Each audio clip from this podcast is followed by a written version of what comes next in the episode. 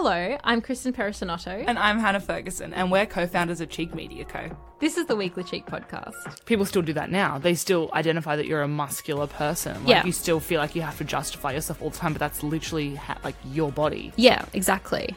I was trying to make you look impressive, and you've literally just shat on yourself. Okay, welcome back to the Weekly Cheek podcast. Welcome. I feel like you're really far away from me today. Oh, That's okay, I guess. COVID safe. COVID safe. um, by the way, if you're not watching us and you're just listening, we do upload our video podcast to YouTube if you want to look at us. Good luck. And then if you do, you could have seen what Hannah's face did just then. um, okay, so That was such a fake laugh I just did. Um, today we're going to be talking about professional sport. We are. And athletes. Kristin, Yes. are you an athlete? Oh my god.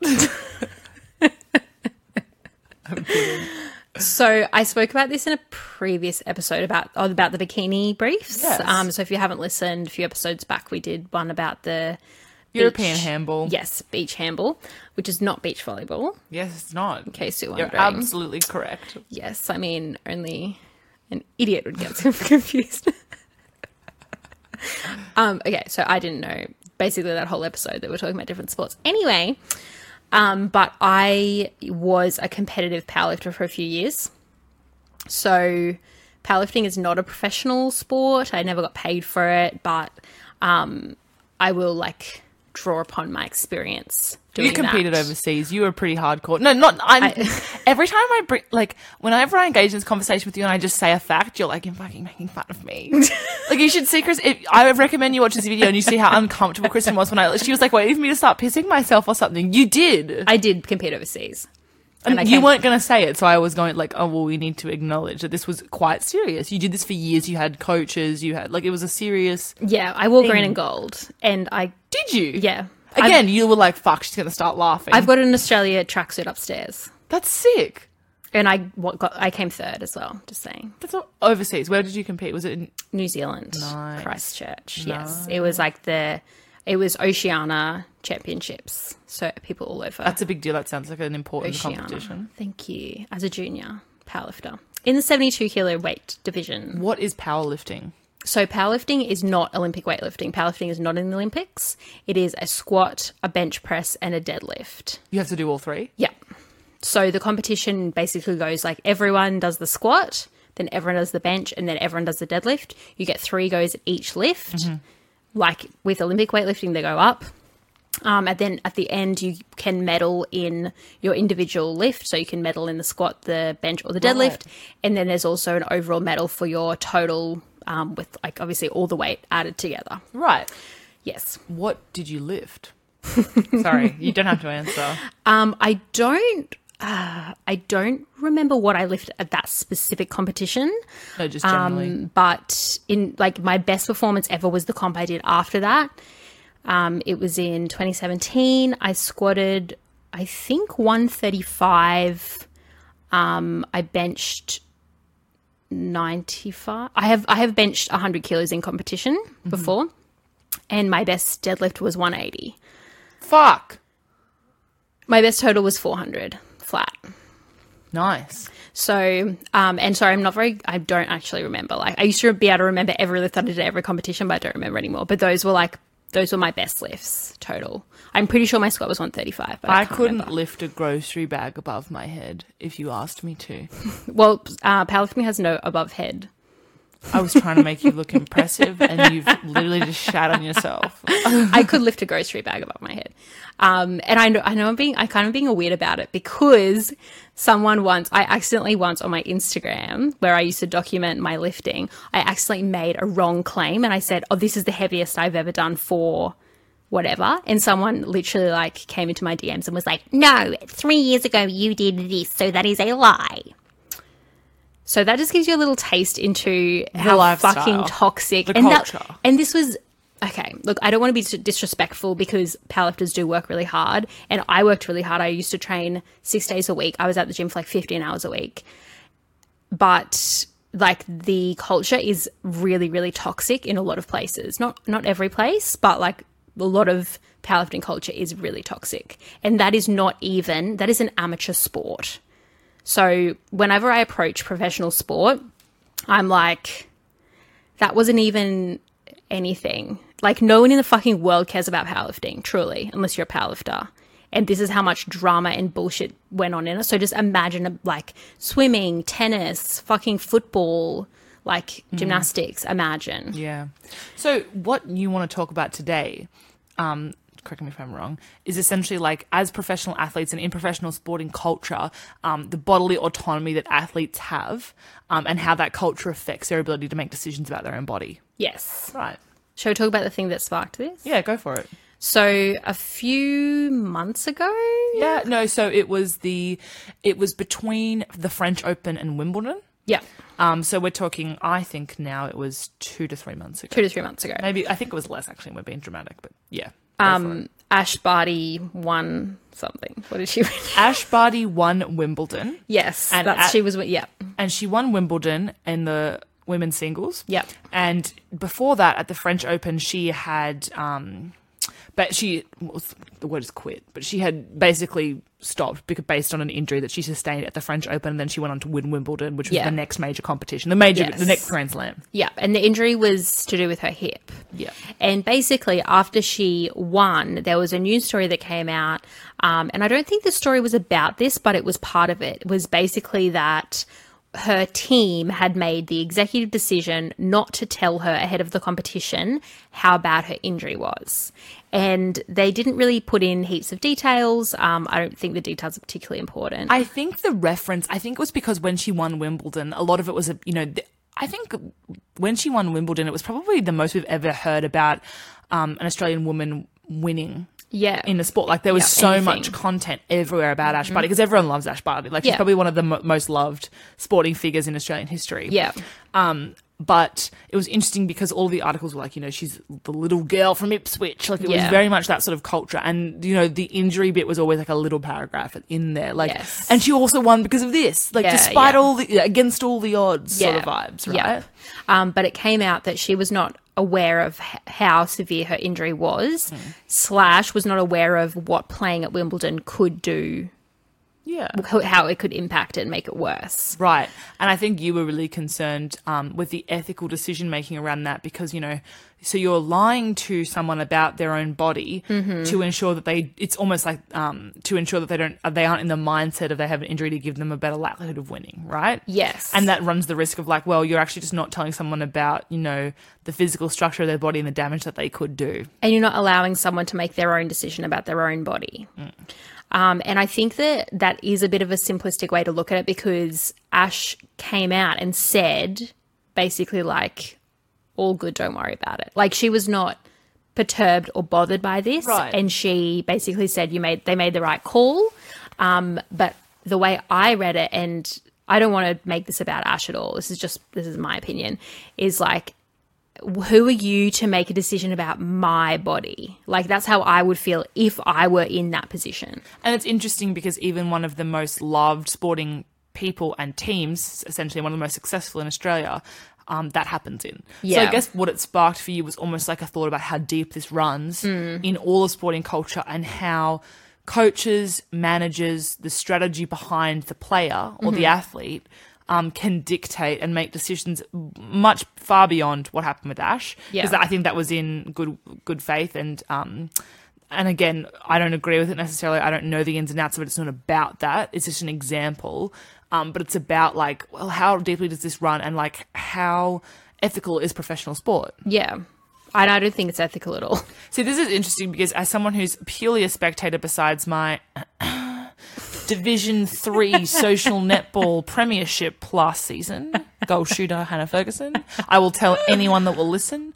Um, besides that, I think that like I don't have experience with professional sport at all. Like I'm definitely a social player, but I love watching sport. Mm-hmm. Like I think from a young age, I I mean my family is very. I mean we weren't sporty, but we watched a lot of sport. Yeah. I'm obsessed with the Olympics. Mm-hmm. I can tell you the differences between rugby union and rugby league. I can like I know I I know sport. I know a lot of rules. I know how to identify the difference between volleyball and handball. Wow, impressive. weird spicy comment for me. I didn't realize that was going to be like I didn't know that was coming out of my mouth. Um, but like I consider myself to be quite aware of sport and Yeah. enjoy sport and know a lot about it. Yeah. Whereas I'm the I'm literally the opposite. Like I don't consume any sport. I couldn't tell you the difference between league union and even AFL. Yeah, I believe they're on a interesting. different size shape of field. Yes, good job. That is one of the one million differences between AFL. But I couldn't I couldn't really tell you from a from afar. Um, and I don't yeah, I don't consume any sport, not even women's sport, which I wish that I could, but I just don't care. Sorry. No offense. Um, but I have participated in something that I believe to be a fraction of what it's like to get of what it's like Yeah. to be an, a participant in professional sport. is that why you don't care? Because you've competed and you've seen it? No, I didn't care before. Nice.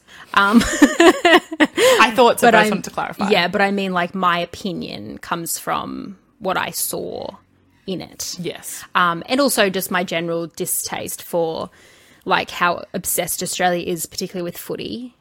Like, I've always found that, like, so. bleh. Oh, agree. And it's one of those things where, like, unfortunately, I know the rules of NRL and and union and the differences because I, it was forced upon me as a child. Like, I went to a lot of games, I watched a lot of it on TV because it was the thing we did. Yeah. You know, it's not like I was sitting there like, oh, please, mum and dad, let me watch the Wallabies game. Like, fuck off. I was like, can I put on Frozen now? No, I'm not that old. I'm not that Young. young. Um, it was just like, can't we go to the movies or do something else as a family? No. The um, the Bledisloe. The Bledisloe cup is on. Right. Like that's that's it. Um, there's no questions. There's no nothing. That's it's just over. Conversation ended. I know those things because it was forced on me. Yeah. And now I'll know them forever. And I thought it was. I also think it's one of those complexes that you have in high school as a female that um knows things about sports is like it's like a weird flex. Like Yeah, I'm not like not other girls. girls. Yeah, Fucking not like other kill me. girls, I wish I could eradicate those. I wish I didn't know the rules. Make it stop. Get a lobotomy. Such a pick me energy. Yeah. Like, yeah. I mean, I went in high school and like maybe a few years out, I would pretend to care about, the state of origin every year because it was like a social thing. It was like an excuse to go and drink on a Wednesday, all that stuff. But I quickly moved past that and I was like, whatever. I just think like the culture that exists behind, especially football, um, and the things that are like are let slide, um, in terms of you know instances of domestic violence, the drinking culture, the gambling culture. Like I think that everything that exists behind profe- like especially male sports, dominated sports like footy, especially in Australian culture, are extremely fucking dangerous. Yeah. Um, and they do, and they they actually ruin people's lives. Not saying that because of the football there is gambling, but like because It's of a the football part. there's gambling. Yeah. Like I just think, and again, like I think so many sports are unethical. Like I will never go to the horse racing. Yeah. No. I will never do those sorts of things. Mm-hmm. Um, but then again, like as a child, I remember I, my first bet I ever put on was for the Melbourne Cup. right. I won four hundred dollars. wow. I know, flex. That's Weird. pretty good. Why am I flexing that? Now I'm like, oh, fucking put the leave the horse ponies alone. I'll donate it back. Yeah, I was always like, I was never going to be a jockey. So, Yeah. oh, yeah. You don't have the, the physique. also, I'm it. not a horse girl. Do they, how many women jockeys are there? Um, I think the first female, the first woman to win was a few years ago. Okay. Well, Anyway, back to it. We didn't Anyway. care about sport. Yes. So the but the thing with like the body autonomy is that I believe because when you are a professional sports person, special a p- professional athlete, um, your body is like your tool. Like it is what It is everything. it is everything. Yes, it's like what you're using. It's like no, I'm not going to make a lame analogy about a calculator. It's it's basically you need you need it it is your success. exactly. It's like a singer's voice. Yes, yes, that's a good. That's a better analogy. I was like, it's like a mathematician's calculator. I literally was thinking that. It's their no. brain. Yeah, true. Um, so that's what you are relying on, which like does pose its own issues because you can't do that forever because you also are putting, um, particularly in like contact sports, you're putting your body literally on the line and then putting it in danger, which then endangers your future in the sport. Blah blah but it is everything. And when you have a team, like Ash Barty has a team, um, they are then kind of in charge of your body. Like, I didn't feel this to a extreme extent, but I could definitely feel it starting. Particularly for me, the worst thing was because I always enjoyed training, but I used to sit a few kilos above my weight class, um, which a lot of people did. It wasn't unusual, but I competed at 72 kilos, which means you have to weigh in under 72, like 72.00 is the heaviest you can possibly be. Um, and I used to sit off season around 77. So every time coming into competition, I'd have to cut, lose five kilos um, in order to fit into the category. And when it came to time to cut, and my coach was like, all right, time to cut, like, time to start. I used to track calories on MyFitnessPal and like make sure that I, I had to make sure I was getting enough protein, but also cutting my calories back totally. Um, I would absolutely fucking hate that. And like, it would just, I, I would just feel like I'm doing it for someone who's not me. Like, not necessarily specifically, I'm doing this for my coach. It's just like, I don't want to do this. I don't want to diet. I didn't feel good. I didn't feel as strong. Um, like, you know, scientifically, like in terms of physics, you cannot move as much weight when you're when you weigh less. Mm. Um, and so for me, I was just like, I don't have any control over this. It's just like something that I've been f- forced to do, and that might be a bit over dramatic. So basically, if in uh, more serious competition in national and international competition. If you don't make weight you don't get to compete. So it is it is important. The most important thing really. Exactly. It's the it was the most important thing because for me i'm like well i did all of this training for like six months leading up the in terms of my strength what's done is done but i could literally mess up the weight thing the day before by like eating. eating too much salt and like holding water or something like that. So it was just one of those things that i was just like ugh. Um but in terms of an injury, it would be, I would see it as similar. Like if I, you know, got an injury and then my coach was like, but you still have to, you have to do it anyway. Like that would be really fucked up. Yeah. And I just don't think that at that level, um, athletes have any control over their body. Like it's not really theirs anymore. Is that why you quit? Uh, no. I won't ask more on that yeah, I mean the the toxic environment that I mentioned had a bit to do with it. Um, but the main thing was that it took so much time and it, like at the moment like it wouldn't it was not really it was no longer fully compatible with my lifestyle. Do you think that like because professional sport is only something that you can do for so long that people feel like it's easier because it's like well there's an end in, there's an end to this like my career is only going to span in this sport for so long before like I'm not going to have to do this stuff. But then they usually move on to like be coaches or commentators. Yes, but then there's not that you don't have to drop weight. You don't have to do those kind of things. Obviously, you're engaged in the culture and the sort of toxicity around it. But like in terms of like the dieting and the competition and the times and like the pressure to perform, um, in those times? Like, do you think that because there's an end inside, it's more bearable, or do you think that's just a lame excuse? No, because uh, I don't think it makes it any better because, um, well, at least for me, it took me a long time. Like, I made the decision to stop competing or to stop powerlifting over like two years. Mm. It took me so much to actually let it go. Powerlifting is something you can do. Like, there are women who are 60, 65, like competing in powerlifting. So it really wasn't one of those sports. And because it wasn't at a professional level, it was kind of like, well, you just like women just keep getting stronger and stronger until they're in their 40s. Wow. Yeah. So it's not really empowered girl boss. girl boss with like usually a few surgeries under their belt, um, statistically speaking. But I just think that like there's always going to be a sense like with the day that you, you know, compete in your last competition is most likely like a really tragic day because the relationship that I had with my body after I decided to stop powerlifting, which again took years, was really, it was like tough. Why?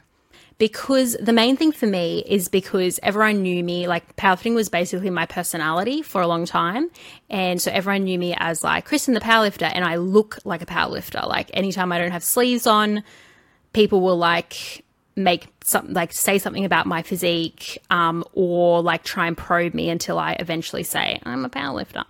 Um, so then I was still walking around with like pretty much that same body. Like I am fairly naturally um, muscly, and I I'm still like lifting weights, just not to the same um, intensity. And then people would ask about it and say like, "Oh, you still powerlifting?" And then I'd have to say no. Or they would ask like what kind of training I do, and I would say, "Oh, just like normal training." But I used to be a powerlifter, like that's why I look like this. Oh, but I don't do it anymore, and it's kind of just a weird thing. Like, why don't you anymore? Yeah. Like, why did you give up? You could have, you know, you could have taken it further. Like, oh, did you get injured? No, you didn't get injured. Why did you stop? Like, it's just this really complicated. It's because you can see it. It's still there and people are asking about it. But the thing is, is like people still do that now. They still identify that you're a muscular person. Like Yeah. you still feel like you have to justify yourself all the time, but that's literally ha- like your body. Yeah, exactly. But like when you're walking, when I'm walking around as a comms professional, people can't see that I'm a comms professional. Yes. like it's not obvious but when it's like again like your body is like your whole career or you like in my case i guess more hobby you can't hide it like it's just there That's really interesting because I think it's different depending on the sport. yeah Like if you think about a swimmer, Mm-hmm. right? I mean, obviously there's a kind of distinct look, um, and they're usually a tall person with broad shoulders. Yeah, big um, lats. They're sort of like an upside down triangle vibe to Yeah. the way that they look, and they're usually yeah quite long, um, lanky with a bit of muscle. long boys yeah Right. and other people But then again, it's like women who look like that are probably just like the model look in a way. I mean, sorry, Yeah. and I don't know that much about swimming or that look, but like when I see the women who are professional athletes who swim, I always think mm, they're they're gorgeous. Like they're like the they're the fit of like Yeah. Mm-hmm. a model. They're usually really long, thin with a bit of muscle on their arms, but they're quite lean. yeah yeah Um, and I think like, I mean, if I was walking past someone on the street, I would think, oh my god, like they're just like they look like a model, right? you wouldn't think is that a swimmer Yeah, no, I don't think I would. But then again, a lot of people say to me like, "You should be a swimmer," and I, it's because I say I have men's thirteen, like my my feet are size men's thirteen. People say, "Oh, flippers." You'd be really good in that backstroke, and then that's it. But that's more just a reference, like that's like the way that people joke about it, like Yeah. you know. But well the other thing is i don't have like a typical women's body so it's so like in your face like if you see like a muscly guy you don't think like must be a footy player no, you don't. But you It's see like why does woman, this why does this woman have muscles? This is that's, the un- that's unusual. That's- it's not just society telling her to do that, so there must be a reason. No, exactly. That's what my, my point was. Is like Yeah. when you're a woman who's muscular, there's an assumption that it's for a reason. You must be a bodybuilder. You must be this because, Yeah. like, there's just this question around like, why would you want to be a muscly woman? Which is strange because everyone wants to be a muscly guy. yeah, it's get it. because it's because men are supposed to be muscly, bulky, like big in a muscly way. It's interesting because when I are supposed to be see a woman with defined muscles, I'm like, fuck, that's impressive. But that's what I think, and also because I've like I have built muscle. I know how hard it is. This is what I. There's another thing. This is so unrelated, but I'm just going to use this opportunity when people like talk about you know the whole thing about like oh you don't want to get bulky. It's like, do you understand how hard it is to get bulky? When they say that women, like when women say, Oh. I don't want to lift weights because I don't want to get bulky. It's harder than that. Exactly. You can't just like do one fucking weight session at the gym and then come away bulky. Like if only it was that easy. Ridiculous. Lol, I love your little nuances of like professional sport. It just it because like I mean the obvious the obvious argument to it is like what's the problem with being bulky? Because okay, I'm actually going to go into this because it really pisses me off, and I have a platform now. um, when people so generally speaking, what I have seen from when there are critiques about women's strength training because they're going to get bulky, the most common response is like, well, actually, due to hormones, women don't get bulky like that. That's only men get that. And okay, so I have tested my hormones and they are perfectly normal. I do not have any more testosterone than the average woman or female. Um, but I have I am a lot more muscly than most women. And that's just genetics. Like it's actually got nothing to do with my hormones because my hormones have no extra testosterone at all. And so I get bothered by that argument because it's like first of all it's not necessarily true because I'm like you know obviously a an example of that. I was already pretty muscly before I started strength training. I started with a like high volume of muscle already. And then the because the thing is like and then also the thing about how like it's actually not that easy to like gain muscle but what we should be talking about is that who fucking cares Yeah. like what is the problem with women being muscly Like, why would you make it into this argument and say that there's a problem with it? Because who cares? Yeah. Anyway, that's my rant. Okay, if you were Ash Barty, um, and you found out that your coach had kept a li- kept a secret about how bad your injury was, what would you think? I actually wouldn't be bothered. I'd actually be pleased someone didn't tell me. Interesting. I know you'd completely disagree, but if I had just won Wimbledon, I know it's a big risk, but it paid off perfectly. And I'm not saying that that's the reason she won, but it's complex. And the thing is, she's won. She's okay. She might take some time off. Like uh, she again, she basically, in terms of her singles in the Olympics, she lost the first match, and then she got bronze in the doubles. Yeah. Um. So like, she's clearly had like a rest, or she's you know working on that injury now. I think it depends. I don't have the medical knowledge to know how bad it was. We don't know how bad it was. I think it depends on the veracity of like how big the lie is. Well, I guess the thing is like for me, the problem is she should have been able to make that call about her own body. I know. That's my whole thing. But I do understand, like, in terms of where you are mentally, that's like on the day, on the competition day, because you, again, like I said before, you've already done all the training. On the competition day, it is much more important that you are mentally like perfect. Everything is great and excellent. So I see both sides of it, but I just think that. I would be really pissed if I found out that someone knew something that they specifically did not tell me about my own body. can I give you a metaphor and uh, you, uh, you can argue why it's different, but I just want to see your answer. Say you're elected next election at federal level as an MP to Parliament, right? Incredible. Incredible. Labor wins. Mm-hmm. You're an MP for Labor. Oh, okay. Just say like you're in the winning side, you're in cabinet something, right? You're like, oh my god, I cannot do this role unless Hannah Ferguson is my chief of staff. Mm-hmm. You're like, I will, I will die without her, right? you would be like, obviously, I will drop down. a realistic mm-hmm. thought. So you hire me. Yeah. I'm your chief of staff. I'm managing the office. I'm managing all the stuff, and I'm the communication point for a lot of things between everything that's happening in the electorate, a lot of parliamentary stuff, and you. Mm-hmm. There's a situation where I don't tell you something. Now it's tough because I don't know what the situation is. Mm-hmm. But there's not a way, there's not a possibility where, there's not a world in that situation where I, you have the capacity to hear absolutely fucking everything. Okay. Like, there's obviously instances where stuff doesn't get communicated. It might not be considered important at the time, mm-hmm. but there's an active choice on what to tell you because I'm trying to filter information to you because there's too much on your plate. right. I'm not your coach. Chief of staff isn't like that. Mm-hmm. But there's an element here of similarity in that there's no not a world where I can tell you every single fucking thing that ever happens, mm-hmm. right? But something you might need to know mm-hmm. to make a decision about, right? Mm-hmm. And I've failed to do that. But then the outcome is good. And then I say, oh, well, by the way, there's this whole other element, but the decision obviously ended up really good for you. Well, how pissed at me would you be? So if that happened, I would say, Hannah, please come into my office. Fuck. No. I would. I would say, did you think that thing wasn't important at the time and it kind of went under the radar, or did you read it and think it's better that she doesn't know? I would, I don't know what the situation is, but I think the second. Because oftentimes, and this is what I find, and obviously this is different because it's a work scenario, but there are times where you say, like, I would rather not know. Yeah. So I think that's the approach that you'd want me to take in certain situations. Yes, um, because like say okay, say I was making a speech about something, and you know someone was going to be in the audience who Yes. they knew, you knew absolutely hated me mm. for some reason or what, whatever the case may be, and I didn't know that person was in the audience. I would be glad that you didn't tell me. Yes, because But- it's, it's more mentally preparing you to do the speech. And if you see them during the speech, you're going to be less put off than if you knew beforehand. Yes. So the difference for me is that that's my career and only my career, not my body. So say if this is a stretch, but say if I, okay, say that you told me that I have to wear stiletto heel, like small heeled shoes for my speech that I'm making.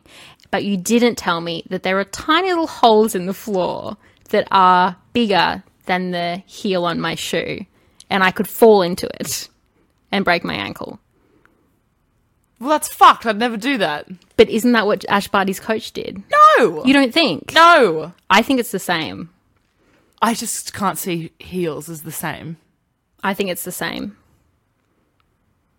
Am I being ridiculous? No, I think you 100% are, think but I can't quite pick why. I hundred percent. Okay, what about another one? So you get your car, you pick up your car from the mechanic, and there's go. actually something fucking wrong with it, and the the guy's like, nah, the person, the person's like, nah, it's great, in great shape. This would be perfect. You can take it on But the I highway don't on think that's your. what happened.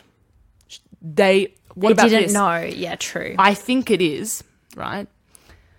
The mechanic says there's something wrong, and you say, Yeah, I can feel it when I'm driving, but the severity is not clarified. But he they're knows it's really You bad. won't die on the road, but something's bad. But I- don't know how bad it was. no, but he doesn't tell you. That's the thing. But you're like maybe. He's like, I'd probably be fine. But what if it's out of a 10, right? You're told it's a 3 and it's a 5. It depends on the difference.